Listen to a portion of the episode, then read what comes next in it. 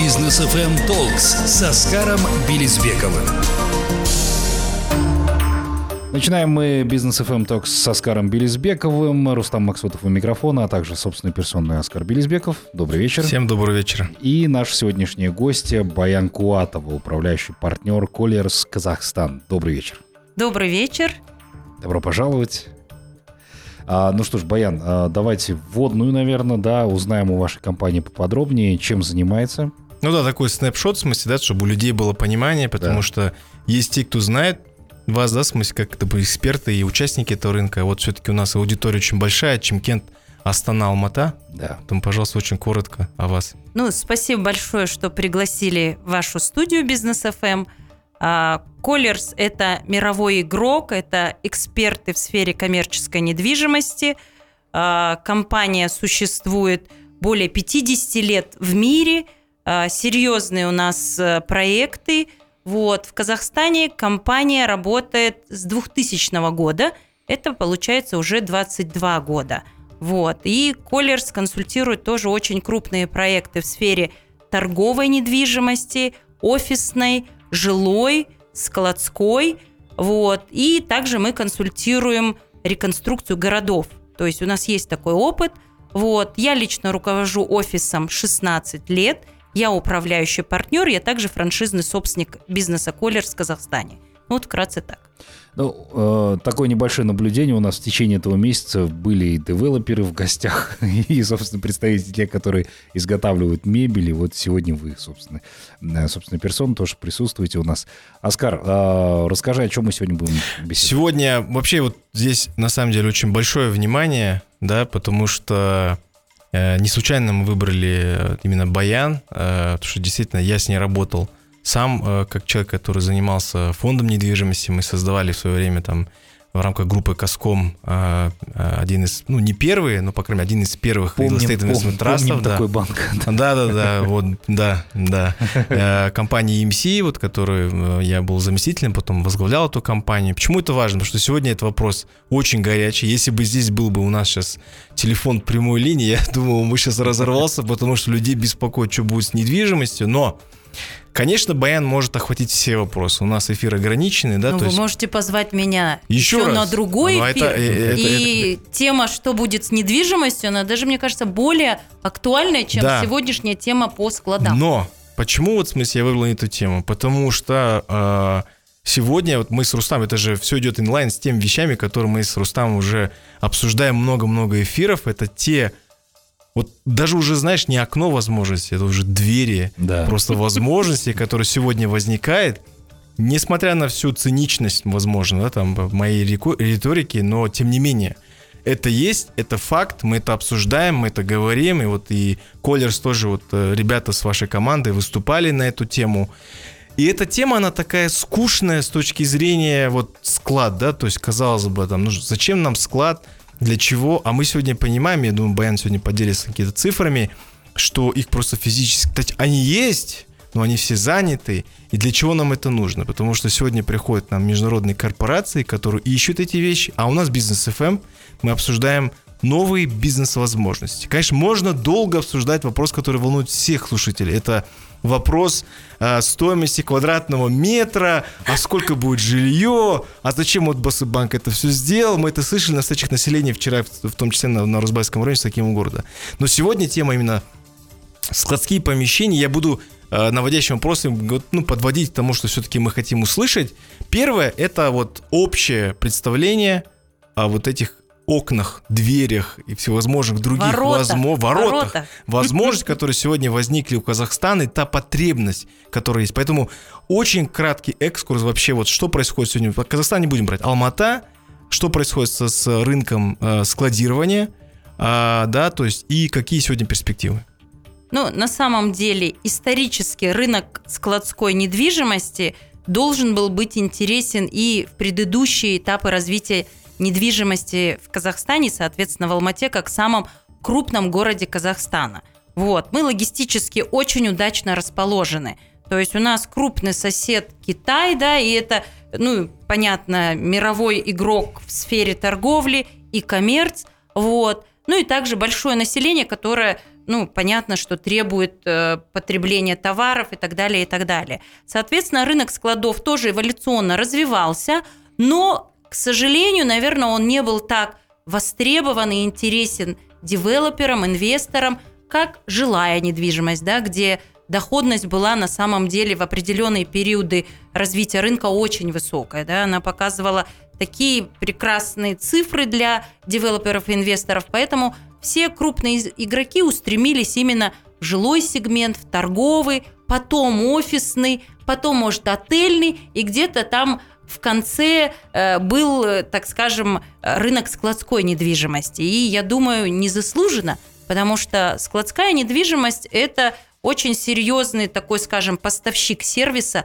для всех этих же игроков, да, то есть особенно для торговых игроков, для торговой недвижимости, потому что э, количество игроков именно э, в сегменте торговли растет ежегодно. Да? У нас развиваются крупные сети, крупные ритейлеры во всех сегментах. Да? Это как и продуктовые ритейлеры, также и непродуктовые ритейлеры. Тем более период э, коронавируса дал очень большой толчок, чтобы э, все игроки на рынке начали именно больше объем поставок товаров, продуктов, а, именно вот доставка до дома, да, то есть когда мы не могли выйти из дома, то эта доставка как раз спасала, скажем, и торговые сети, и потребителя. Соответственно, вот мы сейчас наблюдаем, а, значит, по Алматы 980 тысяч квадратных метров площадей складской недвижимости. И заполняемость, по нашим данным, а, практически 95-96% по всем складам. Да, то есть это класс А, класс Б, которые составляют из этой цифры, так скажем, практически 80%. И С-класс это 20%, да, у нас есть конкретные точные цифры. Вот, дальше вы можете там, мы ну, поделимся этими данными, у нас есть на сайте. Вот, а, Поэтому складской сегмент сейчас прям очень стремительно растет.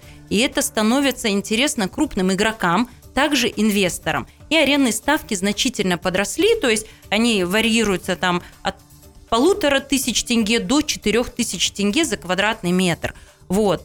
Но, тем не менее, из-за того, что какой-то достаточно долгий период наши склады были, так скажем, не очень интересны крупным игрокам, соответственно, количество оказываемого сервиса не было ну, на том уровне, как хочется международным ритейлерам. Вот. Но я думаю, с тем сейчас витком развития складской недвижимости э, именно качество и количество оказываемого сервиса на складских объектах будет очень сильно улучшаться. А вот вы скажите, пожалуйста, вот эти 980 тысяч квадратных метров, насколько я знаю, это те квадратные метры, которые... То есть почему они заполнены? Понятно, что есть спрос, но в первую очередь они были все сделаны под конкретных э, либо производителей, либо ритейлеров. Под то есть это собственные склады, то есть фактически можно сказать, что, допустим, если я сейчас зайду на рынок, э, допустим, там э, с каким-нибудь там, с неважно, с любым ритейлом, где необходимо складирование, это практически любой ре- реально ритейл, то у меня не будет такой возможности, потому что в основном там условно Magnum для себя там держит свои склады, там, да, да, и так да, далее, и да, так да. далее. То есть это так?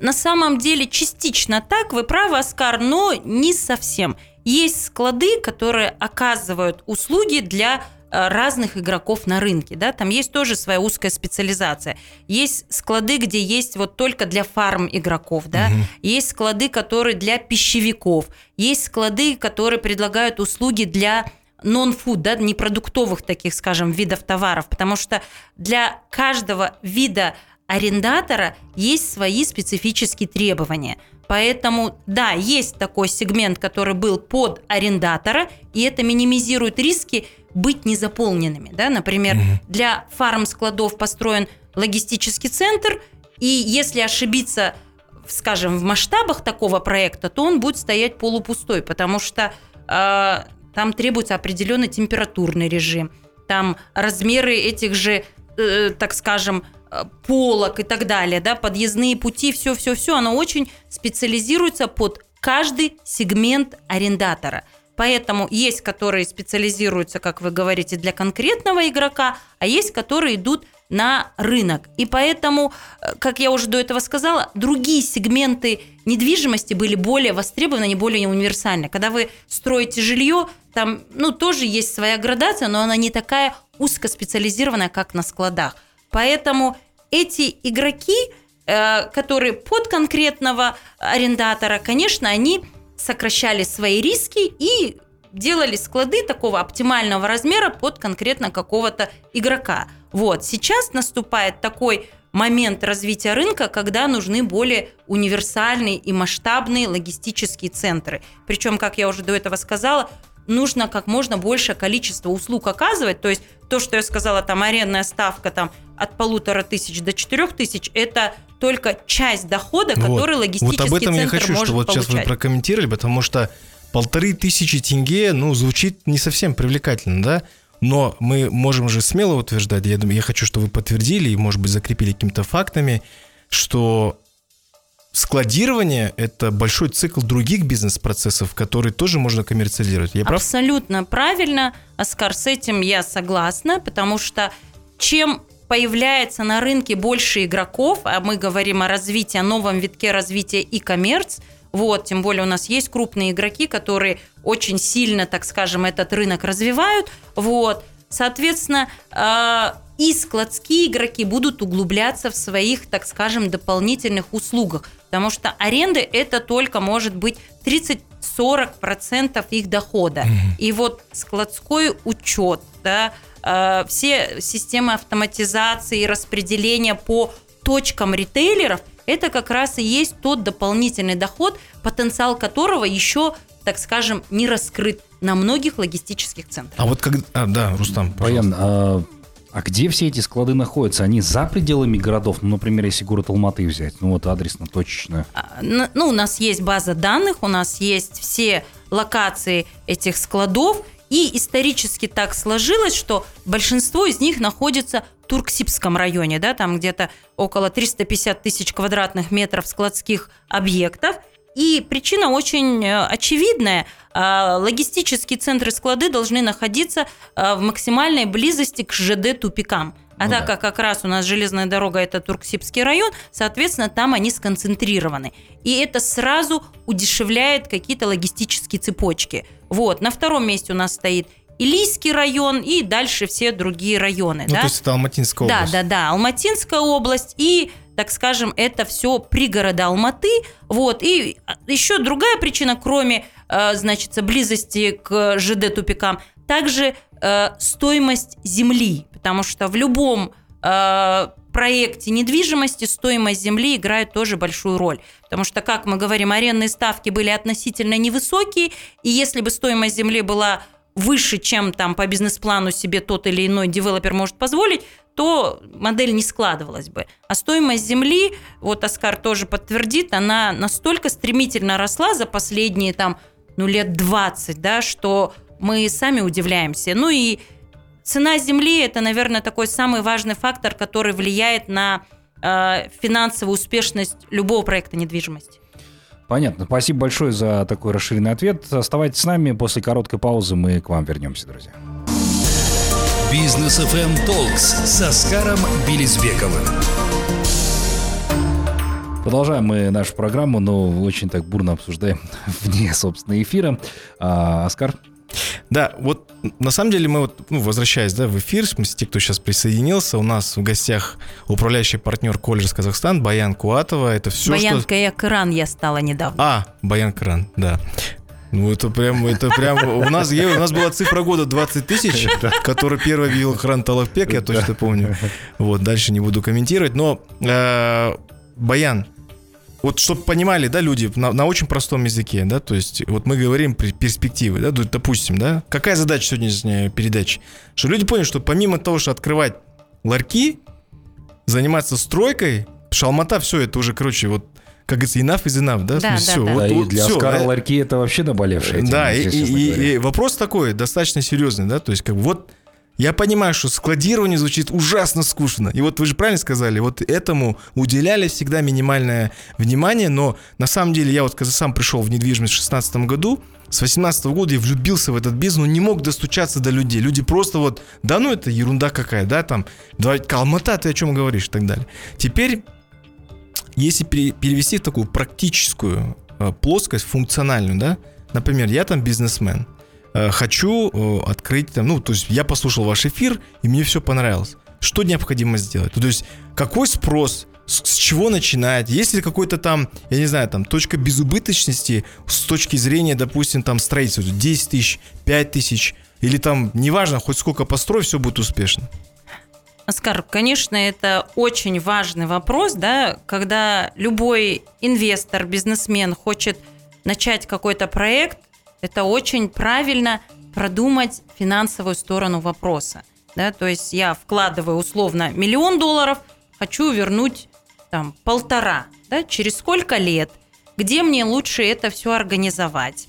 А, какие мне нужны, так скажем, знания, поставщики? Есть ли это на рынке? С кем я буду конкурировать? Кто будут мои клиенты? То есть на эти все вопросы есть ну, ответы. Ну, предположим, на все эти вопросы есть ответы, но у меня, допустим, вот меня конкретно интересует, да, то есть я, вот просто я же, я почему так вот сейчас подковыристо, потому что я-то знаю инсайт, сколько нужно. Я хочу, чтобы вы как эксперт сказали, допустим, вот сегодня потребность в складских помещениях, э, там, столько-то тысяч квадратных метров. Чтобы построить там один квадратный метр, это будет стоить столько-то, например. То есть, условно, если вы хотите здесь получить какой-то, допустим, там, ну, какую-то успешную историю построить, вам нужно столько Ну, чтобы люди понимали, да, то есть, ну... Какой чтобы, ну, входной билет в этот Да, рынок? входной билет какой смысл? Входной билет не только с точки зрения, допустим, там, того, сколько вы инвестировали, сколько вы там вышли, точнее, сколько вы заработали на этих вещах, ну, даже элементарно, э, почему квадратный метр здесь важны, хотя они там, понятно, деньги, да, земли, то есть где, где все это искать, в смысле, там, насколько...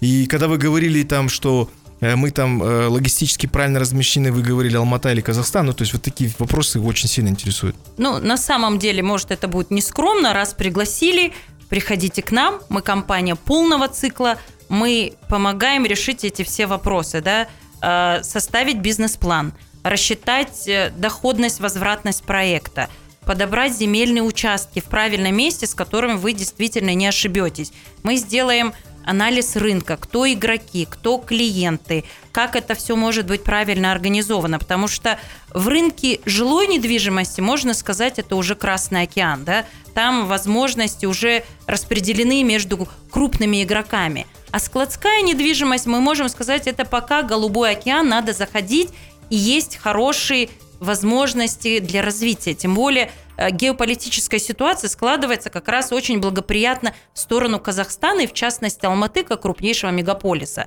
Те проблемы, которые сейчас происходят у наших соседей в России, они подталкивают к тому, чтобы сюда к нам заходили тоже игроки с российского рынка, потому что, тем не менее, мы э, единый таможенный союз, да, у нас общие там определенные, скажем, э, правила работы именно в логистике, в торговле и так далее. Соответственно, вот эти возможности нужно использовать, и, как вы правильно сказали, сейчас это прям вот напрашивается, это отличное время, чтобы заходить на рынок логистических объектов.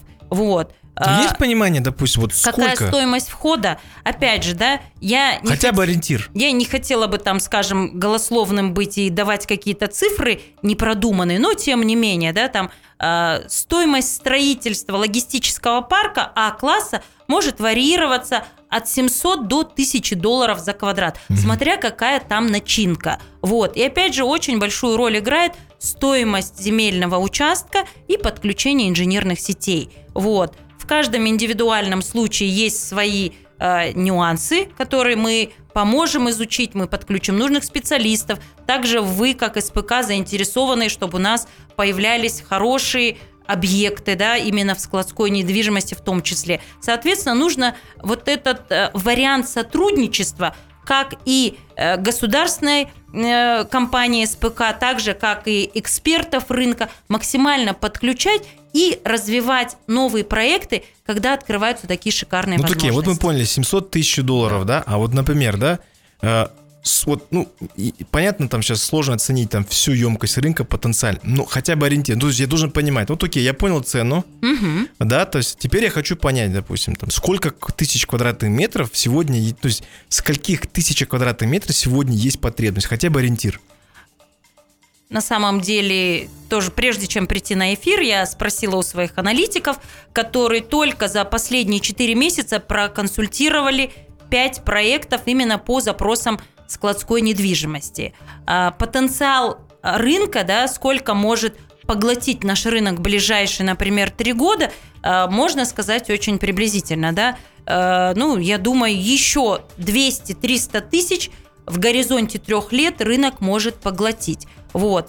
Конечно, идут в пайплайне сейчас новые проекты, но там объем достаточно небольшой, потому что, опять же, я сказала, что рынок складской недвижимости очень специфичный, и он не очень знаком нашим, скажем, традиционным игрокам в сфере девелопмента и строительства. Но, тем не менее, спрос идет, и коммерция развивается семимильными шагами, и вы видите наши крупные игроки, которые развивают свои маркетплейсы, они обязательно будут пользоваться э, складскими услугами, и им нужны будут склады. Понятно, что кто-то строит сам свои распределительные центры, но это не факт, потому что будущее за тем, чтобы каждый занимался своим делом. Например, если Сулпак или там Технодом продают технику, то им легче, возможно, будет взять где-то в аренду склады, да, нежели самим строить, самим заниматься, потому что это бизнес очень такой, скажем, самодостаточный. То есть он может приносить хорошую прибыль для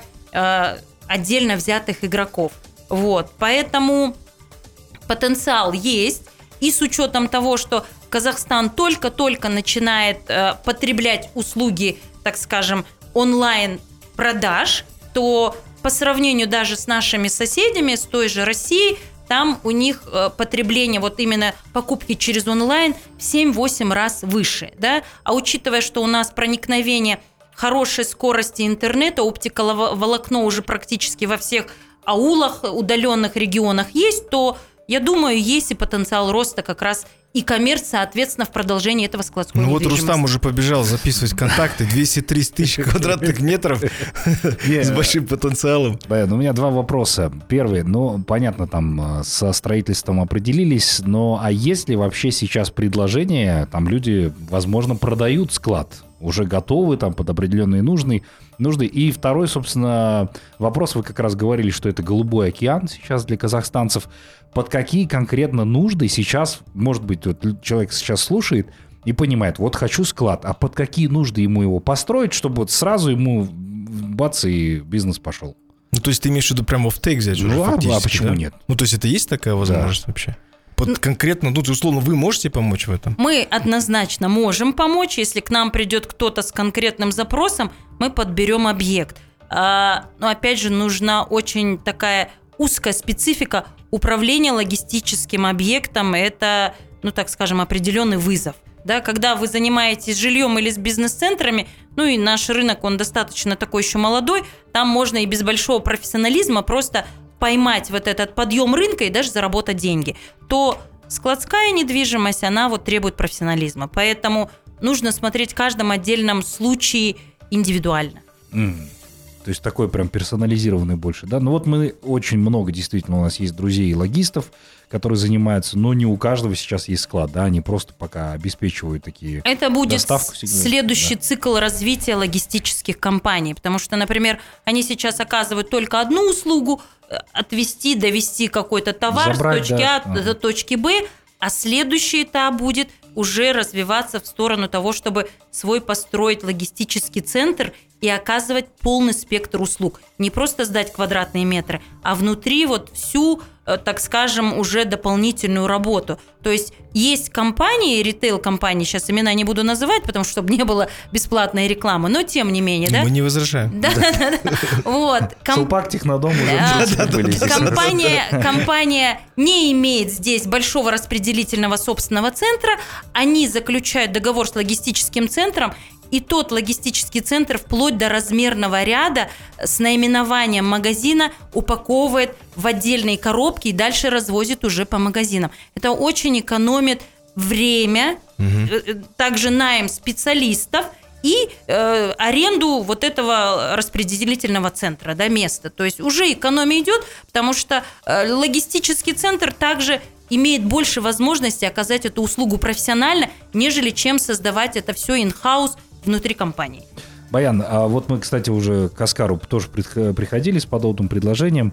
По поводу овощебазы, она относится к принципу складских помещений, и вот Оскар как раз затрагивал эту тему о том, что есть необходимость овощебазы. Остро, я даже сейчас Остро, цифры назову да. после баян. Я, я думаю, конечно, и хранение продуктов питания, а овощи, фрукты туда относятся.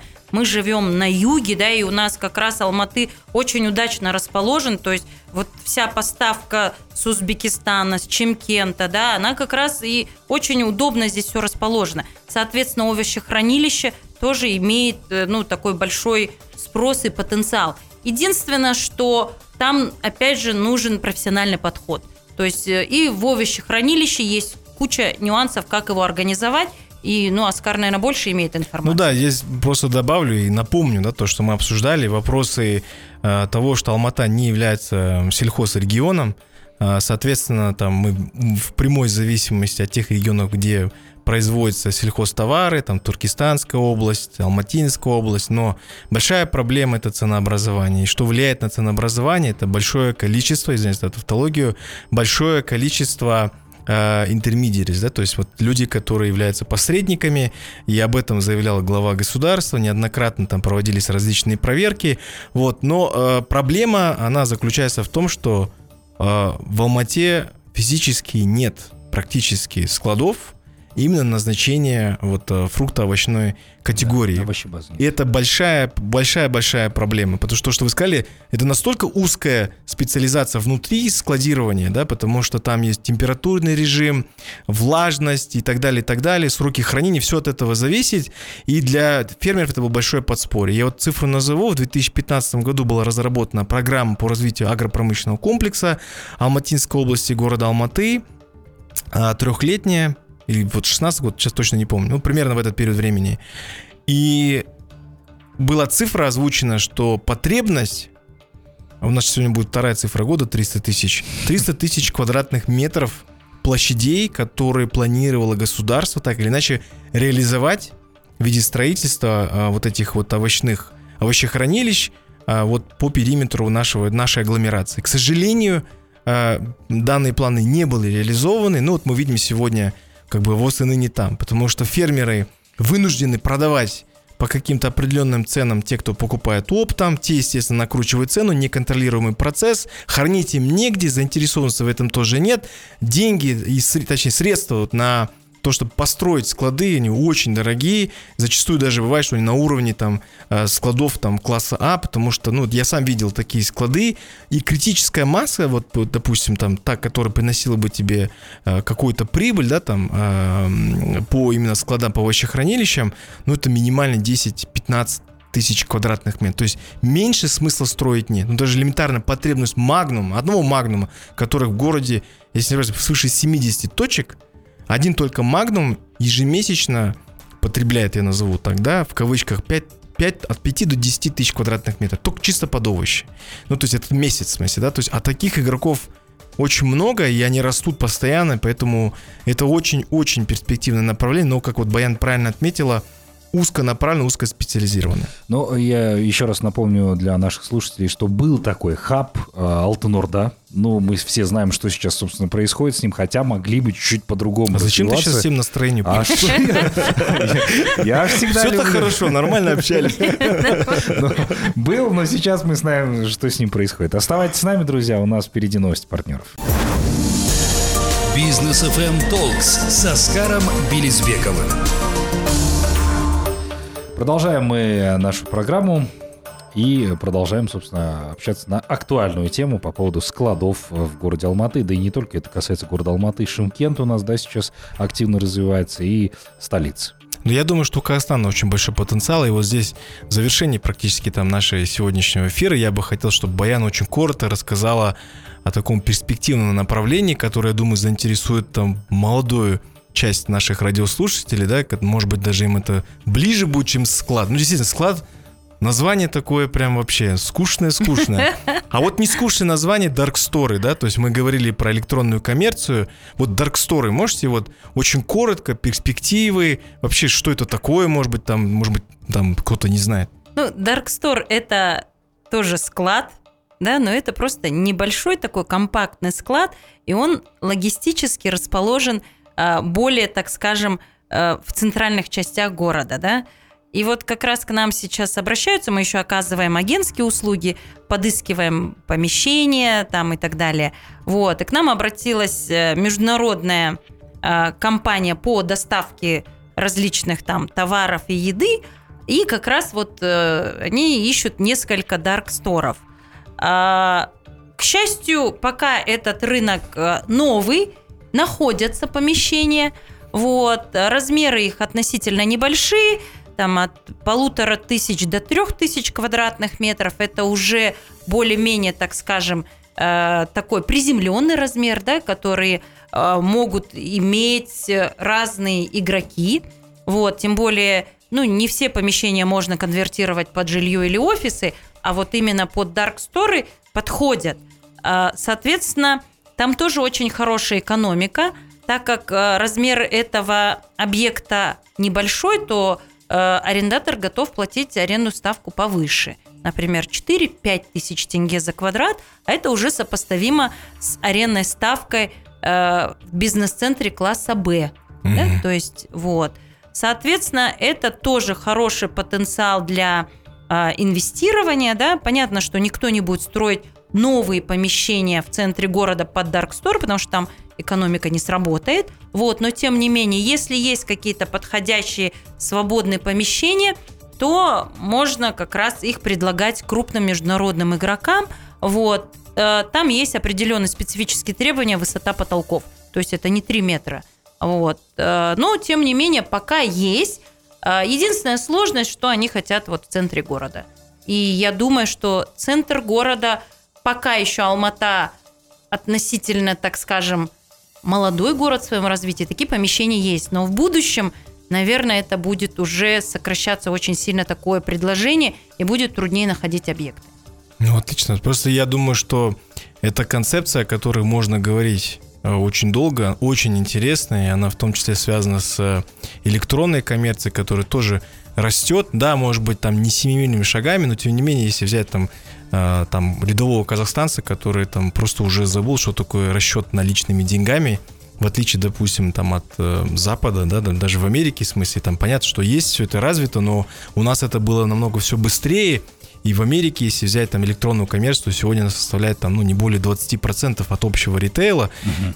Понятно, что цифры могут там разниться, да, но тем не менее, в смысле, там Dark Store это, это вообще все, что связано с дарком. Если ты помнишь, Макс Арсенов занимается дарк-китченами, да, то есть это те вещи, которые там э, разнонаправлены, и появилось все это в период пандемии, поэтому я думаю, что сегодняшний эфир был достаточно продуктивно и интересный. Очень интересный, да. Да, я думаю, что если... На самом деле, вот нам тоже важно, да, с Рустамом получить обратную связь, потому что понятно, что у Баян много информации. Она могла поделиться еще большими данными, цифрами, аналитикой, но для этого эфирного времени просто физически не хватит. И вот мы сейчас с Рустамом думаем, все-таки вот тот YouTube-канал, и может все-таки вот э, э, по подкастам подумать, в смысле, потому что, ну, это тот формат, который был бы интересен уже той целевой узкой аудитории, которой интересно конкретно узнать мнение экспертов в той или иной э, отрасли. Ну и там, да, в подкастах мы точно по времени не будем ограничены, поэтому можно будет с вами до утра разговаривать поэтому, по этой теме. Может быть, действительно кого-то переубедим. Так, ну что ж, в завершении выпуска у нас есть еще от Оскара лайфхак. Интересный.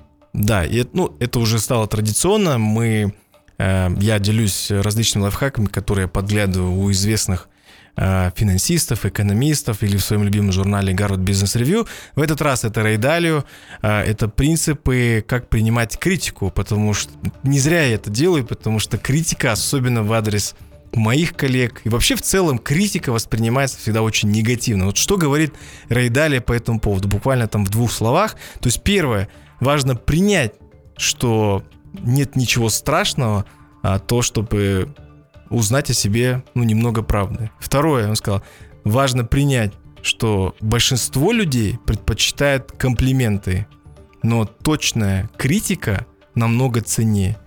Дальше он говорит о том, что нет ничего страшного в том, что вы совершаете ошибки, и нет ничего страшного, когда совершают ошибки другие. Любите их. То есть это вот культура, помнишь, мы с тобой обсуждали любить совершать ошибки, это тоже вот один из принципов Рейдаля, который он в своей книге знаменитой описывает.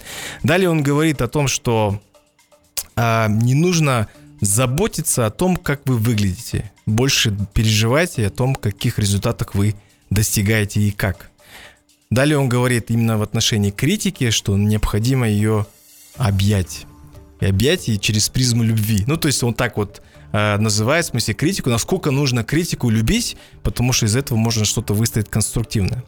Далее он говорит о том, что важно задуматься, когда вы ощущаете боль. Потому что любая критика, она вызывает боль душевно, особенно людей, у которых тонкое душевное устройство, да, которое воспринимает критику как вот, ну, что-то очень личное, что-то персональное, как оскорбление, да. Поэтому он говорит о том, что важно задуматься над тем, да, там вот, э, когда вот вы испытываете эту боль. И последнее, он говорит о том, что э, большое количество, то есть если э, количество людей, которые совершают вещи, и вещи, которые общество называется неправильными, и я просто с английского сейчас перевожу на, на русский язык. В прямом эфире и, сразу Да, в прямом эфире.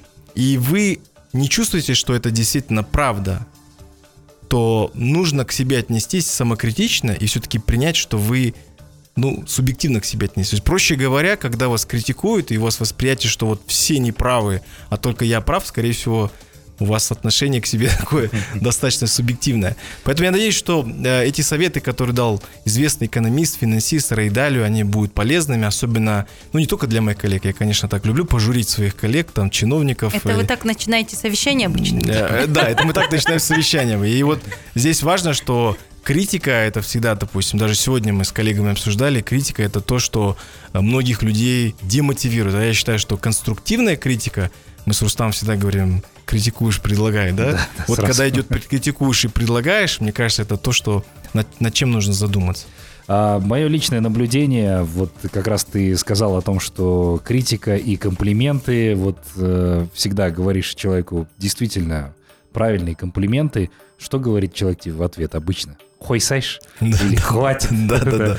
А вот критику почему-то вот все воспринимают, весь негатив этот принимает, а потом дома сидят и переживают по этому поводу. Поэтому наоборот, если вас хвалят, наоборот, скажите спасибо и продолжай. Ну, советским людям, когда хвалят, это очень плохо. Да, ну, Товарищ Значит, Сталин чего-то научил. хочет. а вот Да. это вот награждение и похвальба. Это, это похвала, это все. Это означает, что, короче говоря, А мы а, тебя ждет внизу а, черная Волга, как минимум, да. Да, Поэтому, наоборот, сейчас мир поменялся. Если хвалят, принимайте это. Вот. Баян, спасибо вам большое. Ждем вас на другие уже наши эфиры. потому Спасибо что, да, большое, С удовольствием приду, спасибо. Да, ну, Оскар, тебе традиционно тоже спасибо. Прощаемся с вами до следующей недели. Всем отличных выходных. Пока. Всем пока. До свидания.